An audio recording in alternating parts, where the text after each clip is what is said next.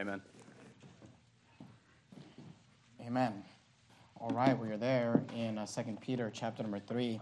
I'd like you to keep your finger there in 2 Peter if you would, and uh, either go with me to uh, John, to the Gospel of John, chapter number 10, or if you'd like, you can just look at your bulletin because the verse I want to show you is actually the verse in your bulletin, John chapter 10 and verse 10.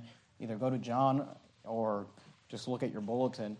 But of course, last week we began a series uh, entitled Helping People Reach Their Full Potential. And we're going to spend the next several weeks uh, talking about how to reach your full potential. And I want to begin this, uh, this morning uh, with the subject of how to help you reach your own potential. Now, as the weeks go on, we're going to get very individualized into reaching your potential. We're going to talk about reaching your potential as a wife and as a husband, as a father, as a mother, helping your children reach their full potential. We're going to talk about all sorts of different things.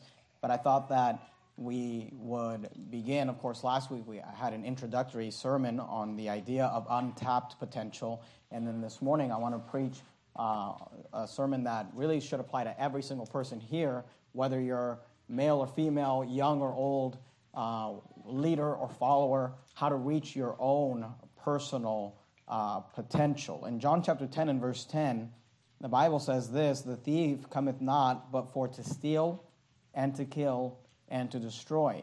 This is Jesus speaking. He says, I am come that they might have life and that they might have it more abundantly. And of course, the Bible tells us and Jesus tells us that he came to give us life, and of course, that is a reference to salvation.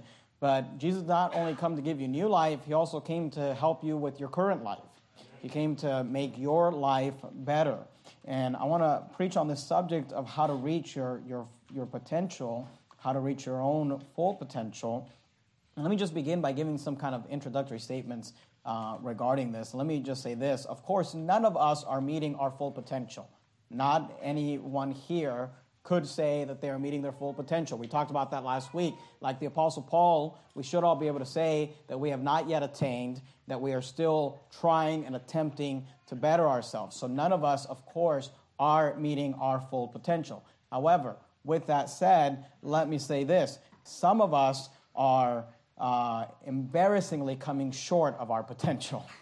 Though there is none of us that is meeting our full potential, there are some here, and you know who I'm talking about. I'm just kidding. Um, there are some that are not meeting their potential at all, not even coming close to it. And I want to help you with that. And, and I think something that, that people don't understand, and, and this is maybe if, if I could help people understand one thing regarding this idea of your own potential and what you are accomplishing in life, um, it would be this. And I'm going to do my best to try to communicate it to you, and, I, and by God's grace, He'll help me uh, to be able to communicate this in a way that it'll make sense to you. But uh, I, I don't know how else to say it other than this. So I'm just going to say it this way. You and I need to understand that just because you are a blank, fill in the blank. Just because you are a husband, just because you are a wife, just because you, th- this should really be a humbling thought if you listen to what I'm saying to you this morning.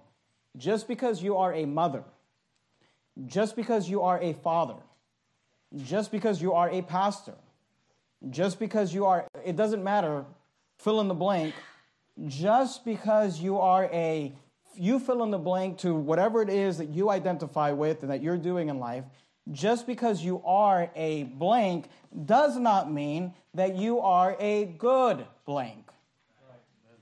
You understand what I'm just said? Simply the fact of physically having a child and now you are a father does not in any way, shape, or form make you a good father just because you were able to trick a young lady into walking down an aisle and saying and repeating, I do, and now you have a piece of paper that calls you a husband, please understand this, does not in any way, shape, or form mean that you are a good husband. Just because you're a mother, just because you're a wife, just because. If I could get people to, to understand this, I think we would, we would solve half the problem because I feel like sometimes people have this idea, they, and, and maybe they've never really thought about it, and that's what I'm trying to get you to think about right now. It's this subconscious thing, but you think, oh, I'm a wife now. Oh, I'm a mother now. Oh, I'm a husband now. Oh, I'm a father now. Oh, I started the business. Oh, I got the job. Oh, I got ordained. Oh, I accomplished. You got the position. But please understand something that just because you are a fill in the blank does not in any way, shape, or form mean that you are good at that position. Right. Let me say this, and this should be humbling to you as well. I know it humbles me. Some are better blanks than others. Are you listening to what I'm saying? Amen. Every man in this room should hear what I'm, i just said. Amen. There are some husbands that are better husbands to their wives than other husbands. There are some parents, please, please hear this, please hear this. There are some parents that are better parents to their children than are other parents. And, and, and I don't know what that does for you or what sort of motivation or whatever it does for you, but it breaks my heart to think that my wife might be stuck with a uh, mediocre, half hearted, barely making it, barely successful husband because she just happened to be tricked into marrying me. It breaks my heart to think that my children might be growing up in a home where they're going to be set up for failure and set up with a disadvantage because they happen to have a father who did not care enough to try to become the best father that he could be. Because you have to understand that just because you are a blank does not mean that you're succeeding there. And it's a thought that I don't think many people realize. I don't think I'm going to go in and say this. You're going to accuse me of tooting my own horn or whatever, and you can do whatever you want. Not all churches are created equal. Some churches are better than others. Some pastors are better than others. Some pastors' wives are better than others. It, the, the truth is that none of us are meeting our potential, but some of us are drastically failing. So, the question that I want to begin by asking you is this. The question that you should ask yourself and I should ask myself every day is Am I reaching my full potential? Am I reaching my full potential?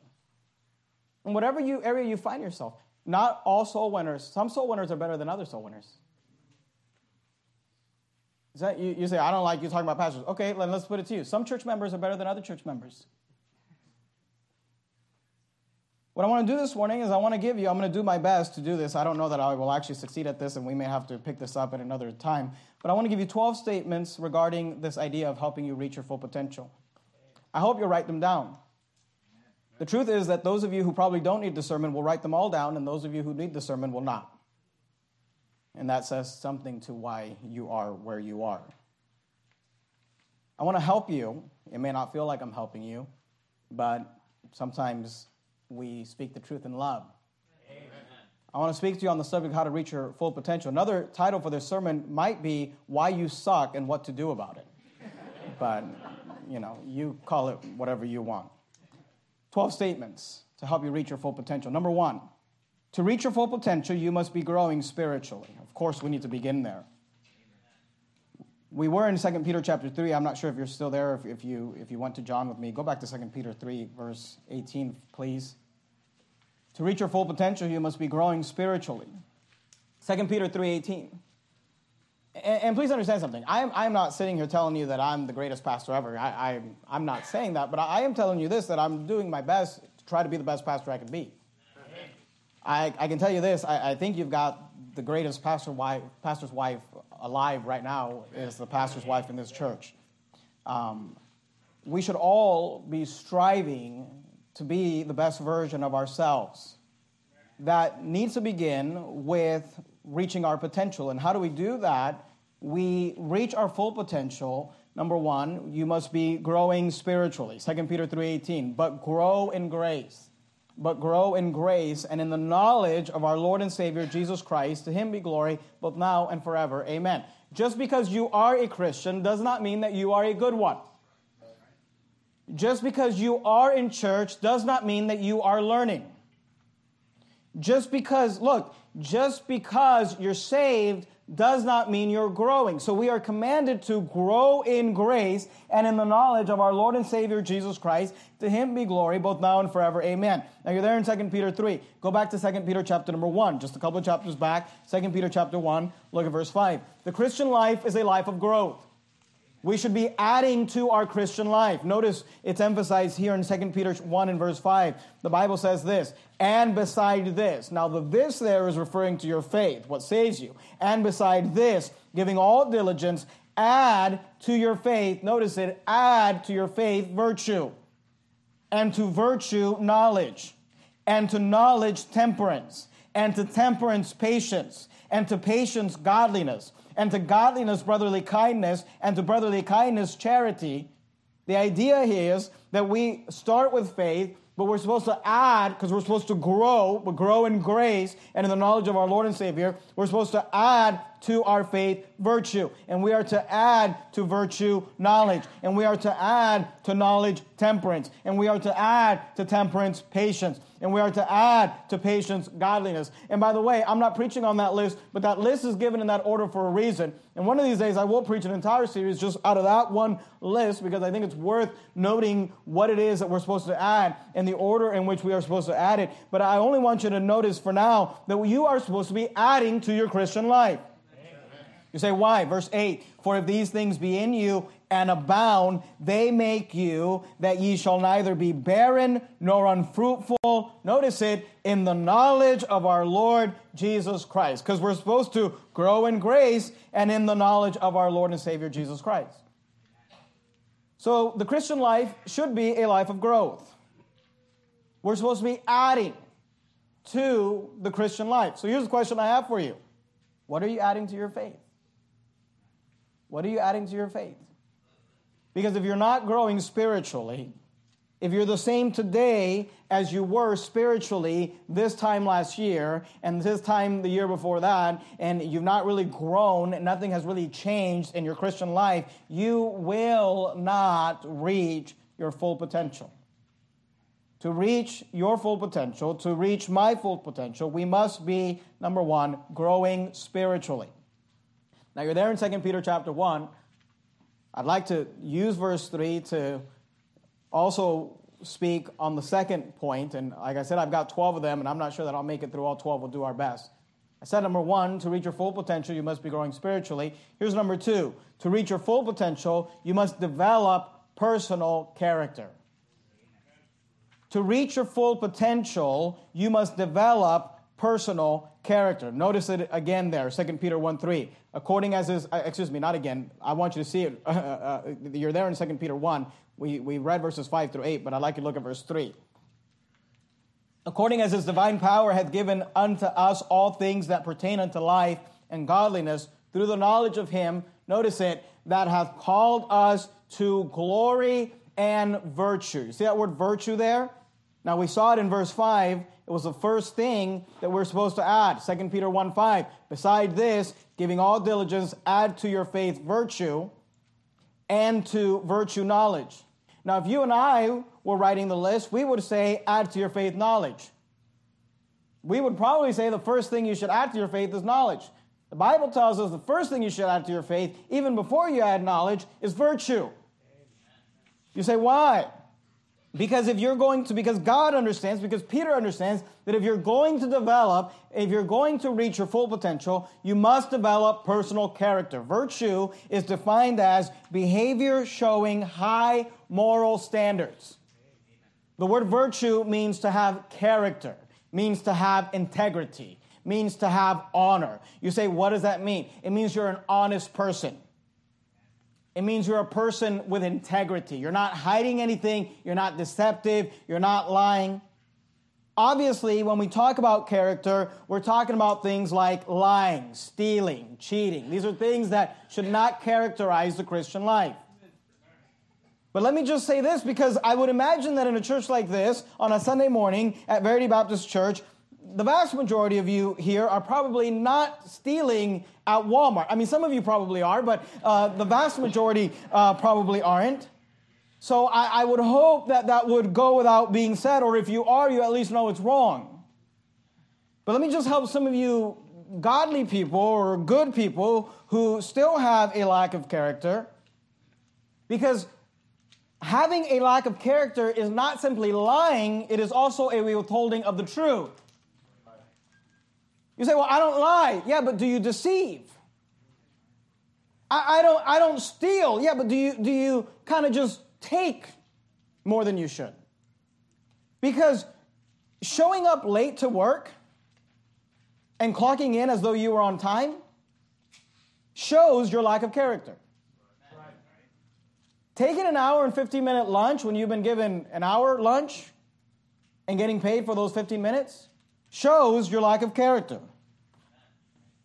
Taking credit for something you did not do or shifting the responsibility for something you did do shows your lack of character. Go to Acts if you would, Acts chapter number 17. Acts chapter 17. You got Matthew, Mark, Luke, John, Acts, Acts chapter 17. And I've got to ask you the question Are you a person of character? Are you a person of integrity? Are you a person who tells the truth even if it makes you look bad? Tells the truth even if it puts you in a bad light? Because that's what a person of character does. Now, not everybody has character. And like I said in my introductory statements, some of you were raised by some really bad parents. And I know you don't like me saying that, and it's not right for, you know, in our culture, in our society where everybody gets a trophy and everybody is great. You're not supposed to say that some moms are bad moms and some dads are bad dads, but I'm here to tell you something. Some moms are bad moms, and some dads are bad dads. And some of you, unfortunately, were raised by bad moms and bad dads, and you've become a bad mom and a bad dad. I'm not trying to hurt your feelings, I'm, I'm trying to wake you up a little bit. Amen. The fact that there is a reality that not everyone, in fact, I would say the vast majority of people, are not just living this upstanding, zealous, life of truth and justice and ten- this tendency to do right. Most people are lying and stealing and cheating and being lazy. Acts 17, verse 5, are you there? But the Jews which believed not, moved with envy, took unto them, notice, notice, they were looking for a certain type of person because they needed somebody to do something bad. So they took unto them certain lewd fellows. That word lewd means wicked or vulgar, an obscene person. They took unto them lewd fellows of the baser sort. That word baser sort is the King James English version of saying a low life. And I'm just highlighting for you the fact that there are people out there who are low lives. There are lewd people out there, fellows of the baser sort. So the question is are you one of them? Are you someone that tells the truth, walks with integrity, does what's right? And when you do something wrong, you own up to it and you take responsibility? Are you the type of person that's often shifting the blame and giving excuses why, why it wasn't my fault and why it was this other individual? Are you the person who is giving credit where credit is due? I mean, these are all matters of integrity. I mean, if somebody thanked you for something you didn't do, what would you do? You don't think this happens? This happens all the time. This happens all the time around here. I mean, I, have I've known and I've been part of situations where four or five people are all being thanked for something that one person did. And not only are four or five people being thanked for something that one person did, they're being rewarded for something that one person did. They're being given gifts for something as a thank you for something that this person assumes all these people did. And the truth is, one person did it. Or one person did the lion's share. What would you do in that situation? Because I tell you what I've seen people do in that situation nothing. Now, here's what a person of integrity would do they would say, Listen, Thank you so much. I really appreciate it. But honestly, I gotta let you know that I had nothing to do with this, and so and so was actually the person that did it, or I had very little to do with this, and so and so was the person that did the lion's share of the work. And if you're thinking anybody, if you're gonna give a gift to anybody, it should be so and so. But no, I've seen people just sit there and stay quiet and take credit for something they didn't do.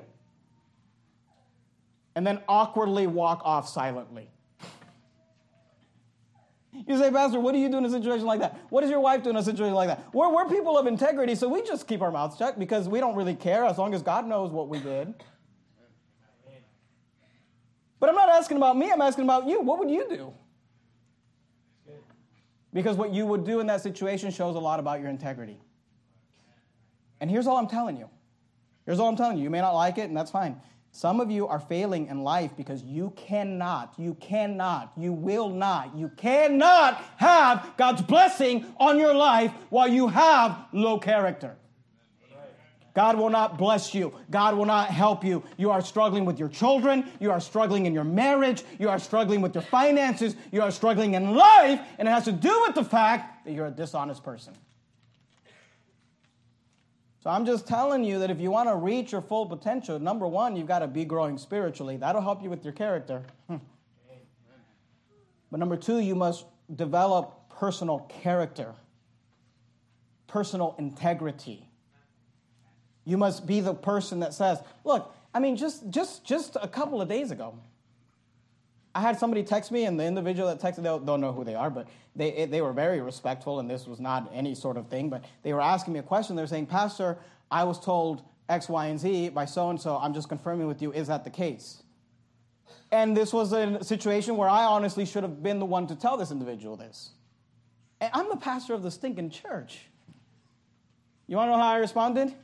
Yes, that is the case. I'm sorry. I should have told you. You know what their response was? No problem. Not an issue at all. Thank you very much. I'll change the schedule. That's how a person of character interacts. Hey, I'm sorry. I should have told you that. You know what I didn't say? Well, I was really busy and I got blah, blah, blah, blah, blah, blah, blah.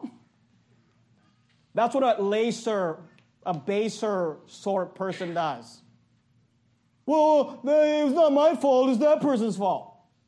It's not that hard. Hey, I'm sorry. I messed up. I should have told you. No problem, Pastor. God bless. I'm just telling you, you might want to learn to develop some character in your life. Where you don't take credit for things you didn't do, and you do take responsibilities for things you did do. You don't steal, you don't cheat, you don't lie. You're not deceptive. You don't tell stories that aren't true about you to try to make you look good. Just saying. Go to 1 Corinthians chapter 9. You're there in Acts. You go past Romans. Keep your place in, in Acts if you would. Keep your place, or we're going to leave it. We're going to come back. Acts, Romans, 1 Corinthians, 2 Corinthians. Acts, Romans, 1 Corinthians, 2 Corinthians. It was supposed to be a nice sermon, but then I got pissed off right before the service, so I just figured, well, let's just go with it. it must be God's will. 1 Corinthians 9. To reach your full potential, you must be growing spiritually. To reach your full potential, you must develop personal character. Number three, to reach your full potential. You say, why would I care about this? Because not everyone that is a blank is a good blank. Because just because you are a mother does not make you a good mother. Just because you are a father does not make you a good father. And it's not fair to those children to be set up for failure because you're lazy and you like character. Because you're lazy and you don't want to grow spiritually. So please listen to this. To reach your full potential, you must grow spiritually. You must develop personal character. Number three, to reach your full potential, you must develop self discipline. You must develop self discipline. This is taught all throughout the Bible. I'll just show you one verse that highlights it 1 Corinthians 9 verse 27. Paul says, But I keep under my body and bring it into subjection. What does that mean?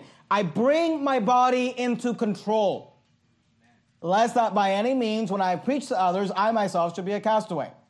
You say, what does discipline mean? I preached an entire sermon series on discipline, and it goes with the idea of character, and I'm not going to do that, but let me just briefly say it this way Discipline is doing what you don't want to do that you should do And discipline is not doing what you do want to do that you shouldn't do. And I'm just here to tell you that if you're going to reach your full potential, you're going to have to, at some point, learn to develop some self discipline, temperance, self control, bring my body into subjection, make myself do what I don't want to do, but I know I should do, and make myself not do what I do want to do, but I know I should not do.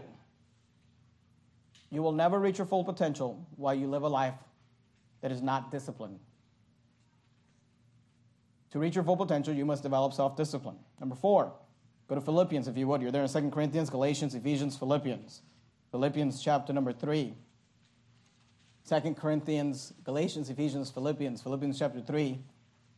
To reach your full potential, you must be growing spiritually. You must develop a personal, personal character. You must develop self discipline. Here's number four. To reach your full potential, you must have a singular focus. To reach your full potential, you must have a singular focus. Notice here, the Apostle Paul, we've said it last week, probably one of the greatest, I mean, not probably, definitely the, one of the greatest men who ever lived, probably one of the greatest Christians who ever lived, definitely the greatest evangelist, missionary, whatever you want to call him that ever lived. And here's what he said Brethren, I count not myself to have apprehended. We focused on that last week. Why don't you notice this this week? He says, But this one thing I do. But this one thing I do.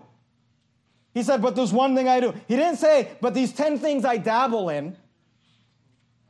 He said, But there's one thing I do, forgetting those things which are behind and reaching forth into those things which are before. I press toward the mark for the prize of the high calling of God in Christ Jesus. And here's all I'm telling you is that if you're going to reach your full potential, you must have a singular focus. There's a book that I picked up in an airport once called The One Thing.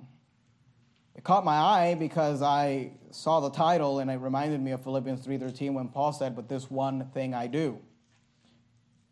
And it's a very good book. I definitely recommend it. It's a business book written by Gary Keller, who's a real estate guy. Let me just give you some quotes from the book. He said, Success demands singleness of purpose. He said, You need to be doing fewer things for more effect instead of doing more things with side effects. He said, You can become successful with less discipline than you think for one simple reason success is about doing the right thing, not about doing everything right. He said, It is not that we have too little time to do all the things we need to do, it is that we feel the need to do too many things in the time that we have. And all I'm saying to you is this if you're going to succeed in life, you're going to have to narrow your focus down to just some few, a few priorities and, and, and stop trying to get everything done. You're trying to do everything and you suck at all of it. Here's all I'm saying. I, I'm just saying, if I was a plumber, I'd focus on being the best plumber I can be. If I was a homeschool mother, I'd focus on being the best homeschool mother I could be. If I were a pastor, which I am, I would be trying to be the best pastor I can be. I just focus on one thing. And when you focus on, on one thing, and I'm not saying focus on one thing your whole life, but maybe focus on one thing in every area of your life. And, I, and you might just focus on just one thing in every area of your life. There are not that many areas of your life. And if you just focus on that one thing that God has called you to do and, and get good at it and, and, and become successful at it, hey, you will reach your full potential. But while you're trying to dabble in this and dabble in that, and you're distracted on all these things, you wonder why you're not succeeding in any one thing. To reach your full potential, you must have a singular focus. This one thing I do. And here's what I'm saying. Paul, Paul, Paul, Paul said, Hey, I'm, I'm doing this one thing.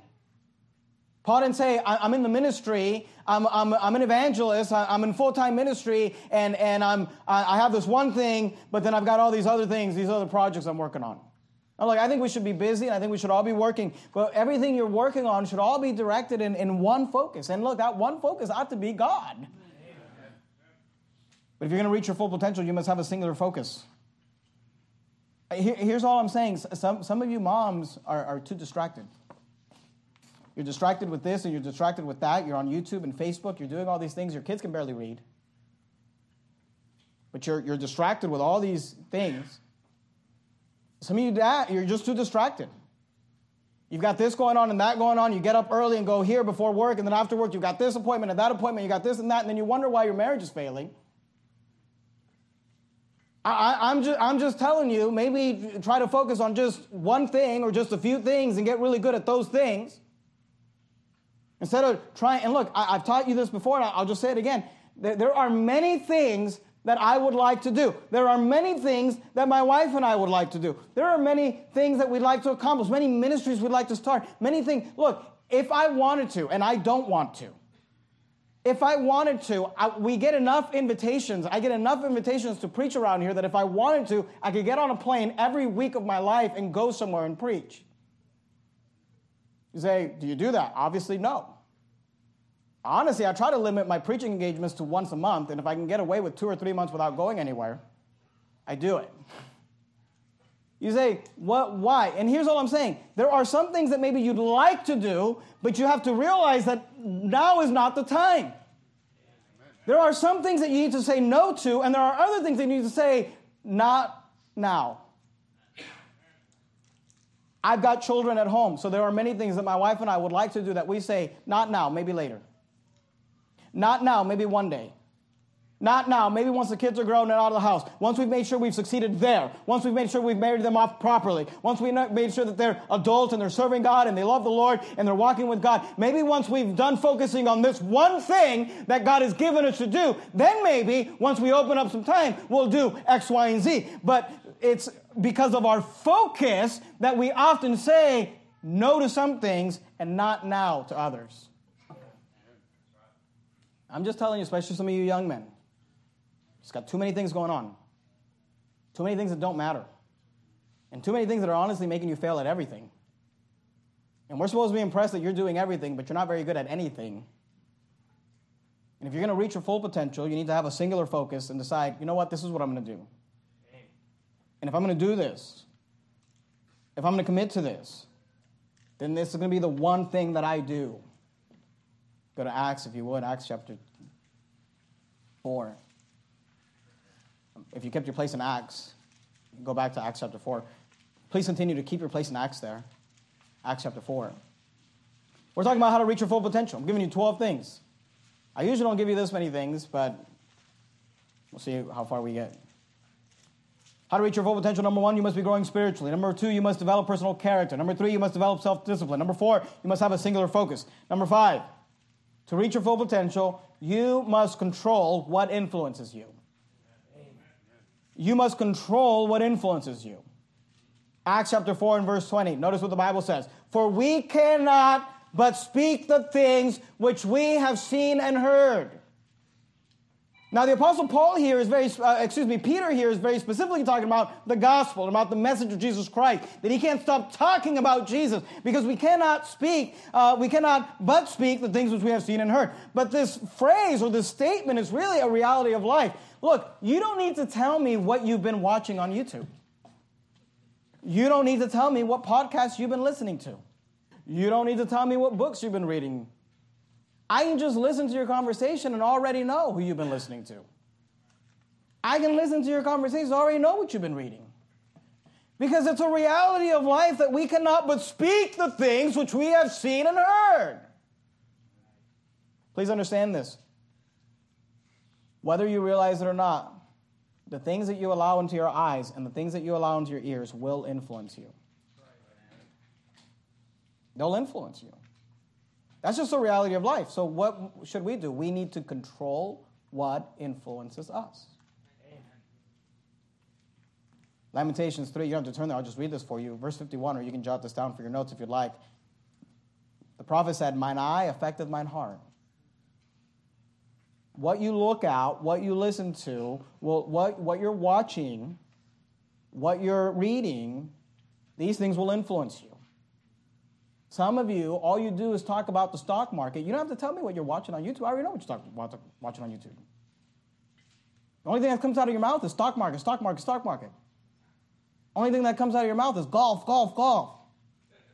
Only thing that comes now when, when the only thing that's coming out, out of your mouth is hey, isn't, isn't isn't the love of Jesus something wonderful?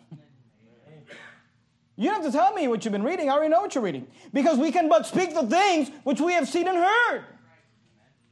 So when I decide, hey, here's what I want to focus on, here's what I want my life to be about, here's what I want to be successful at, here's where, when I die, what I want for people to say, this was his success, this was his legacy, this is where he shined. Look how he was a husband, look how he raised his children, look at how he passed pastored. If I've already decided that's my focus, then I'm going to control the things that influence me to influence me in that direction. Because if I start allowing other things to influence me and come into my mind and into my heart, they're just going to pull me away from what I've already decided is my one thing. So here's all I'm saying is you must control if you're going to reach your full potential, you must control what influences you. You need to quit clicking on all those other videos. You need to just take a break or just delete Facebook. You must control what influences you. Number six, you're there in Acts. Go to Proverbs if you would. Keep your place in Acts. Go to Proverbs chapter 22. If you open your Bible just right in the center, you're more than likely find the book of Psalms. Right after Psalms, you have the book of Proverbs. Proverbs 22. You must control what influences you. Number five. Number six, not only must you control what influences you, number six, you must control who influences you. Whether you realize it or not. Just like the things that you watch and listen to will influence you, the people you spend time with will influence you. We could look at a lot of passages on this. I'm not going to take the time. Just here's, here's one example Proverbs 22 24. Make no friendship with an angry man, and with a furious man thou shalt not go. Why? Verse 25, lest thou learn his way and get a snare to thy soul. You know the people that you spend time with, you will become like those people. Let me just apply it to parenting and why some of you need to just take, take this, take this into your own personal life. The people that spend time with you will become like you. I've noticed whenever I meet a man who's highly arrogant and very prideful, usually when I meet his children, they're arrogant and prideful. I meet a wife who complains a lot, then I meet the children, they complain a lot. Why? Because you learn the ways of the people you're with. So, number one, be careful about the person you are. And number two, be careful about who influences you. There are some people who you need to be kind to and nice to and, and be friendly, but not spend a lot of time with. Because there's just not someone that I want to influence my life. If you're going to reach your full potential, you must control what influences you, and you must control who influences you. Number seven. You're there in Proverbs 22. Flip back to Proverbs 20, 20. Proverbs chapter 20. We're talking about how to reach your full potential. Some of you are like, if I got to do all this, forget it. I know. You don't have to tell me. To reach your full potential, you must be growing spiritually. To reach your full potential, you must develop personal character. To reach your full potential, you must develop self discipline. To reach your full potential, you must have a singular focus. To reach your full potential, you must control what influences you. To reach your full potential, you must control who influences you. Number seven, to reach your full potential, you must control your sleep. To reach your full, full potential, you must control your sleep. You know, the Bible says that we need to be careful about getting too much sleep. Proverbs 20, verse 13. We could look at a lot of verses on this subject. I'll just show you one. Proverbs 20, 13. Love not sleep, lest thou come to poverty. Open thine eyes, and thou shalt be satisfied with bread. Be careful about getting too much sleep. Love not sleep, lest thou come to poverty. People that like to sleep a lot are usually broke. Lest thou come to poverty. They don't succeed in life. They're not successful in life. They're not accomplishing in life because they like to sleep. So don't get too much sleep. But with that said, let's balance that out. Do get good sleep. Ecclesiastes 5. You're there in Proverbs, go to Ecclesiastes. Ecclesiastes 5 and verse 12. Ecclesiastes 5 and verse 12. Notice what the Bible says The sleep of a laboring man is sweet. You get up and you work hard all day long, and then you sleep and get rest. It's good for your body to rest, it's good for you to get sleep. Burning the midnight candle and all that is not, is not going to make you as productive as you might think it's going to make you. And look, I, I get it, you know, if, if you're a business owner, I'm a pastor, I'm not a business owner, but my, my job is very similar to yours in the sense that nobody's telling me when to get up and when to go to work and when to do this, when to do that. I get that. Look, we're busy. We've got organizations to run. We've got ministries to run. I've got people to meet with and things to counsel. I'll be honest with you. I don't, you know, I, have said this before. I don't, I don't take any days off. Now, I don't, I don't say that eh, eh, to make you feel sorry for me or whatever. Honestly, the last time I took a day off was February 2nd, which was the day after my birthday, and I spent some time with my family. The next time I take a day off that is scheduled on my calendar will be June 5th, my anniversary. I don't take I don't take days off. I'm not saying that to make you feel any any anything other than this. Let me just say this though. I do get sleep every night. I mean, I, I get seven hours of sleep every night. You say, why? Because I can't get up here and preach to 200 people, and, and, and while my mind is, is cloudy and confused. I can't study the Bible and, and, and, and write the sermons that a, a growing church like this needs while I'm just kind of like, mm. that's how some of you go to work. Listen to me. It is immoral. Are you listening to me? It is immoral and wrong to have somebody pay you for your time and then you give him just the worst time possible. Just half distracted, half in, half out. You want to meet your potential? Get some sleep. Get to bed at a decent time, get up at a decent time, get some sleep, be refreshed. If you get a day off, you have the luxury of a day off, take the day off and rest. Don't show up to work on Monday morning giving your half your best. You know the Bible says you work for Jesus. I don't care where you work. You could work at McDonald's and you work for the Lord Jesus Christ. So give him your best. Reach your full potential. You must control your sleep. Number eight. You're there, and if you're if you kept your place in Acts, go to Second Corinthians. Acts, Romans, First Corinthians, Second Corinthians. And look, I just I need, I need to say this because some of you are going to make comments and whatever. Look, I take time. I take I'll take afternoons off and, and spend time with my family, or I might take a morning off here and there and spend time with my family. So don't don't feel bad like oh pastor has to take a day off. I take time. I, I just I can't take a 24 hour period off because as soon as I decide I'm taking a 24 hour period off, I'll literally get seven calls, four divorces, which is on the verge of happening, you know, and whatever. So it's just it doesn't work. It's just in my life it doesn't work. So but I do rest. You understand that? Amen. I rest. I take time to be with my family. I, I probably, I mean, I other than like men's preaching night, I have dinner with my family every night. Amen. Now I may have to go make a hospital visit afterwards. I may have to go to a counseling session afterwards. But I spend time with my family.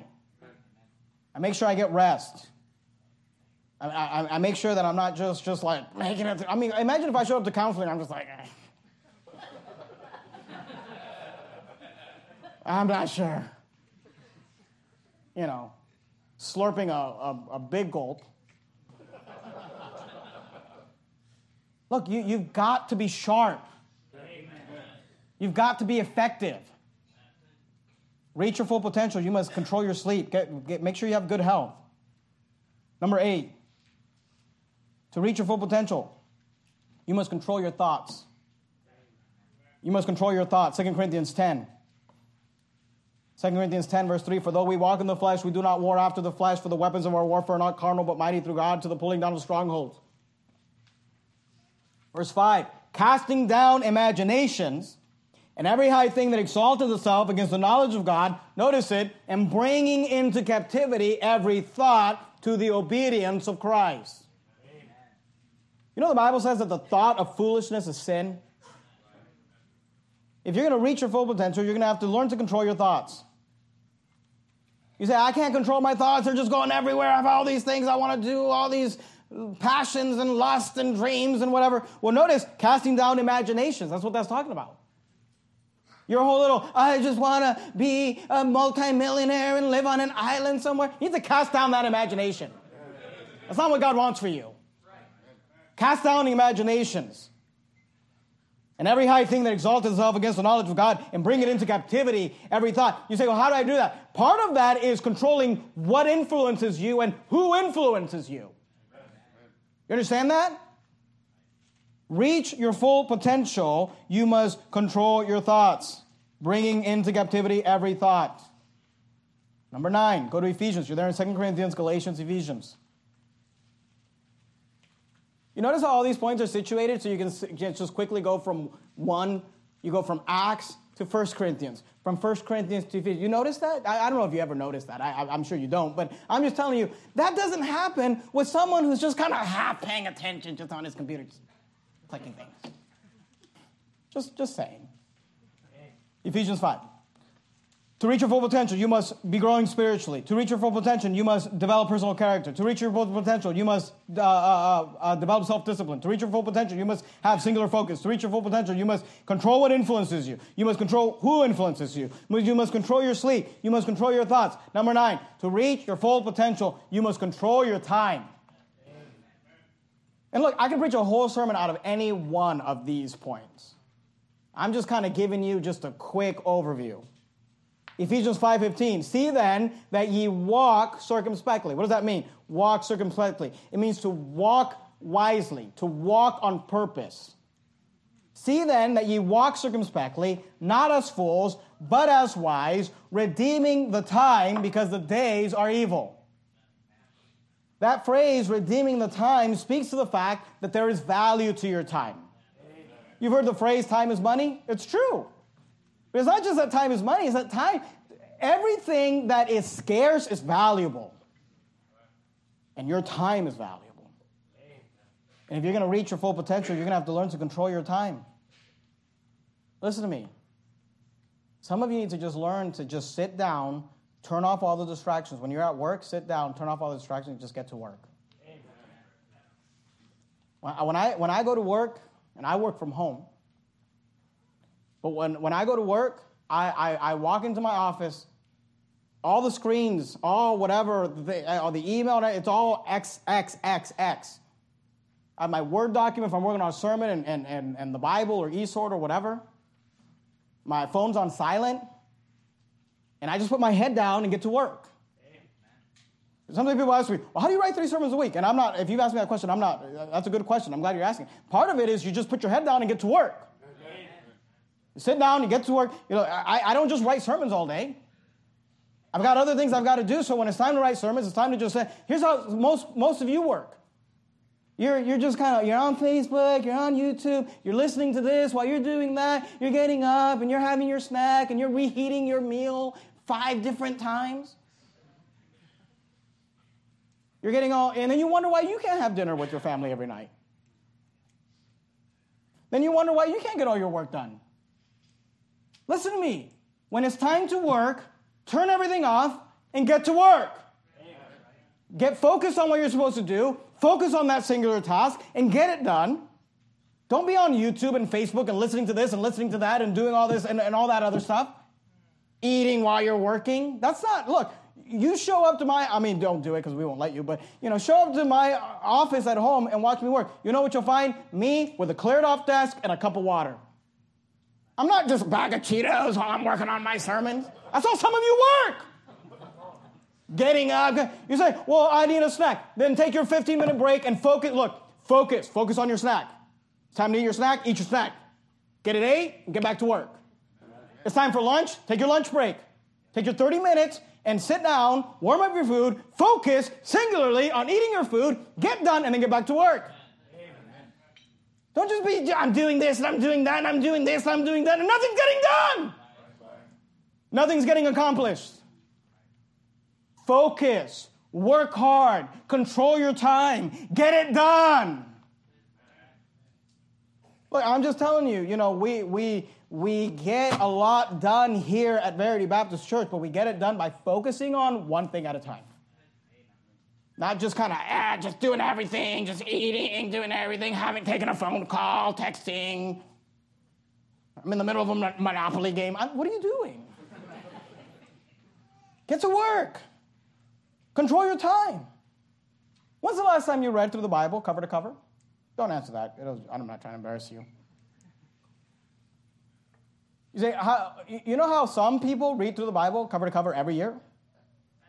Sometimes multiple times a year. They sit down at a specific time and they just read. And that's what they're going to do right then. They're going to read. They're going to read the Bible. They've got their chart, they've got their plan, they got their appointment, they got it done. They just get down, they just get to work.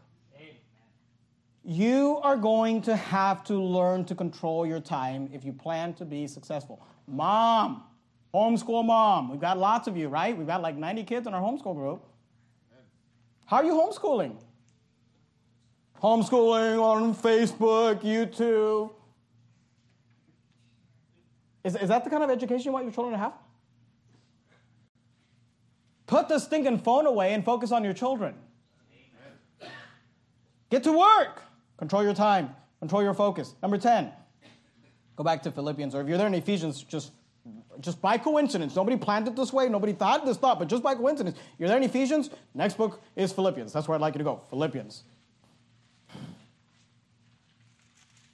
Number 10. To reach your full potential, you must purpose, you must, excuse me, you must pursue godly goals. Pursue godly goals. We already saw this, but let's look at it again. Brethren, I count on myself to have apprehended, but there's one thing I do, forgetting those things which are behind and reaching forth unto those things which are before. I press toward the mark. I press toward the mark for the prize of the high calling of God in Christ Jesus. And look, we could preach whole sermons and a whole thing on, on goals and goal setting. I'm not going to do that, but I'm just asking this. You have any goals? What are you trying to accomplish in life? It's interesting to me that there are many people who just kind of wake up every day and just kind of live. You just live. You just wake up when? Hmm, whenever. And maybe you have a job, you go to work, you just clock in, eat Cheetos while you're working, clock out, just kind of go home, just no, no direction, nothing you're really trying to do, nothing you're really trying to accomplish. What kind of life is that? If you want to reach your full potential, you need to have some godly goals. And you need to pursue those goals. I press toward the mark. The prize of the high calling of God in Christ Jesus. Get some godly goals. Dream for, your, for, your, for yourself and your family. My wife and I, we've got some goals. We've got some goals for our kids. We've got some goals for this church. We've got some goals for you. This sermon is part of that goal for some of you. You must pursue godly goals. Number 11. Go to 2 Timothy chapter 4. Now you're there in Philippians, you're going to go past Colossians, past 1st and 2nd Thessalonians, past 1st Timothy, into 2nd Timothy. Philippians, Colossians, 1st, 2nd Thessalonians, 1st Timothy, 2nd Timothy, 2nd Timothy chapter 4. We're going to make it. I got all 12. I had 15, but I took three of them off because I just we're talking about how to reach your full potential. Number one, you must be growing spiritually. Number two, you must develop personal character. Number three, you must develop self discipline. Number four, you must have a singular focus. Number five, you must control what influences you. Number six, you must control who influences you. Number seven, you must control your sleep. Number eight, you must control your thoughts. Number nine, you must control your time. Number 10, you must pursue godly goals. Number 11, you must read for personal development. Amen. You must read for personal development. 2 Timothy 4, verse 13. The cloak that I left at Troas. This is Paul speaking to Timothy. And he says, Paul's in prison. He says, The cloak that I left at Troas with Carpus, when thou comest, bring with thee. Now it's interesting to me, Paul makes three requests. He, he's going to ask Timothy to bring to him, because he's in prison, three different things. The first thing he asks for is a cloak meaning an article of clothing. So he asked for something for himself physically. He was cold in the prison, and he says, Hey, that cloak, remember that cloak? The cloak that I left at Troas with Carpus? When thou comest, bring with thee. And the books. He said, I want you to bring me my coat, and I want you to bring me my books. Now, he's not talking about the Bible here because we'll see that he talks about the Bible in the next statement. He's just talking about just books that he wanted to read, books that he owned that he wanted to read. We might call these secular books. The Apostle Paul was a reader. Does that surprise you? You read his letters? Of course he was a reader. He's a smart guy. The cloak that I left at Troas with Carpus, when thou comest, bring with thee. He asked for himself something physical. He asked for himself something intellectual. He says, and the books. And then he says this, but especially the parchments. The parchments are a reference to Scripture. If you forget the coat and if you forget the books, don't forget the Bible. Bring me the parchments. He asked for something physical, he asked for something intellectual, he asked for something spiritual. And look, if you're going to read, reach your full potential, you must learn to be, you need to become a reader. You must read for personal development. Let me read a quote to you. This is a quote. I don't know who this is, so don't look him up and tell me that he's a Mason or something because I don't care. But his, his, name is Charlie Tremendous Jones. He was a personal and professional development expert. But here, here's a quote. He said, You will be the same person in five years as you are today, except for the people you meet and the books you read. You realize that? From the moment you finish whatever schooling you finished, for some of you it was college, for some of you it was high school, for some of you it was middle school. From the moment you left the season in your life in which your job was to be a pupil and to be instructed and have people feed you with knowledge, from that moment, whenever that was 18, 19, 20, 25 from that moment, no one is really actively feeding you knowledge. I mean, unless you come to Verity Baptist Church three times a week. And what he's saying is, you will be the same person in five years as you are today, except for the people you meet. Remember, control who influences you and the books you read. Here's what the Bible says. You don't have to turn here. In Proverbs, the Bible says, A wise man will hear and will increase learning, and a man of understanding will attain unto wise counsel. Here's a question I got for you What is your intellectual growth plan? Yeah, I don't even know what that means. Right. Why you should pick up a book and read it. What, let me put it in, in, in, in lamer terms. What is your plan to get smarter? What's your plan to get smarter? I don't have one. You don't think that's a problem? Well, let me ask you this. Do you think you're the smartest person in the world? And if you say yes, uh, we got other issues. got another sermon. Do you think you have it all figured out? I mean, let me ask you. Oh, you 20 year old man, 22 year old man, 25 year old man, 28 year old man, whatever it is. You got married. You think you got it all figured out in marriage now? Just because you are married, you think you are the best at marriage? Just because you have children, just because you have a baby, you think you're going to be the best father? The best mother? Then what's your plan to get better? If you're not the best, and none of us are, then what's your plan to learn? What's your plan to grow? What's your look? It's amazing to me that people they're they're in their 30s, they're in their 40s, they're in their 50s, they're just bumbling through life and never learning growing. And, and, then they watch other people and they're like, man, look at that guy. That guy's sharp. Look at that guy. That guy's succeeding. Look at that guy, man. He's, he's just, he's killing it. Well, he's killing it because he's probably growing and learning. He's probably getting good sleep.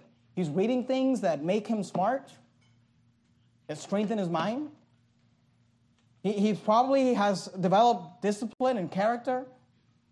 He probably has a singular focus and he's not just like uh, everywhere. I, am just saying, what's your plan to develop yourself intellectually? Because you need to be growing. You will be the same person in five years as you are today, except for the people you meet and the books you read. A wise man, that's the key. A wise man will hear and will increase learning. And a man of understanding shall attain unto wise counsels. And look, I'm not sitting up here and acting like I'm sort of, sort of, I don't, I don't consider myself some intellectual, honestly. I, I read because I have to. I'll be honest with you. I, I read because it's impossible to get up and preach for one hour, three times a week, for decades of your life and have people come back and come back without inputting something into this thing. Otherwise, it's just gonna, otherwise it's going to be like a lot of churches today where the pastor is the same stories, the same things over and over. Look, we all need to be growing, but what are you doing to grow? You might be a better employee if you were learning and growing and exercising your mind. Amen. Or a better business owner. Or just a better person. You must read for personal development. You must be growing. And look, you, you, if, if, if I was in real estate, you know what I'd be reading? Books on sales and real estate. If I was in HVAC, you know what I'd be reading? HVAC manuals. If I was a pastor, you know what I'd be reading? Leadership books. If I was a, a, a, a lady who's about to have a baby, you know what I'd be reading? Books on having children. If I was a homeschool mom, you know what I'd be reading? I'd be reading everything my wife reads. I'm just telling you, you, you, look at individuals and you say, man, they're really succeeding. Look at those kids. Those are, I, I, by God's grace, and I'm not saying this in an arrogant way or a prideful way, and I'm not, please understand that. But by God's grace, when my children have been with other people, one, one common thing that people will often reference about my children, I'm thankful for it, and I don't even want this to go to their head, so just don't listen for one second. But one thing that people often say to me is like, your kids are good conversationalists. They're, they're, they're able to communicate well. They're, they're, they have things they know and, they, and interesting things to talk about. That didn't just happen because we sat them out in front of a screen. You understand that? That didn't just happen because they just spent 12 hours just in front of a screen. Now, look, my, my kids watch things. We let our kids watch things, but we control it. I, I, I'm just saying to you, you've got to have a plan to grow your mind. And if you say, well, I don't like reading, I read, okay, well, how about this? Can we just start here? The Bible. Read the Bible. I mean, if you don't read anything but the Bible, I mean, that, that's, that's good enough. Do that. Please don't go read some other book and not read the Bible. Read the Bible. That's the main book. That's the book. But you can't, you can't say, well, I'm going to be a Christian and not read. God gave you a book. It's what he gave you. Now, you can put it on a tablet or put it on a phone and do whatever you want, but at the end of the day, it's a book. So read it. Number 12. I got I got to be done. Go to Ecclesiastes. Ecclesiastes. If you, if you kept your place in Proverbs right after Proverbs, Ecclesiastes If we Kept your place in Ecclesiastes, Ecclesiastes 9.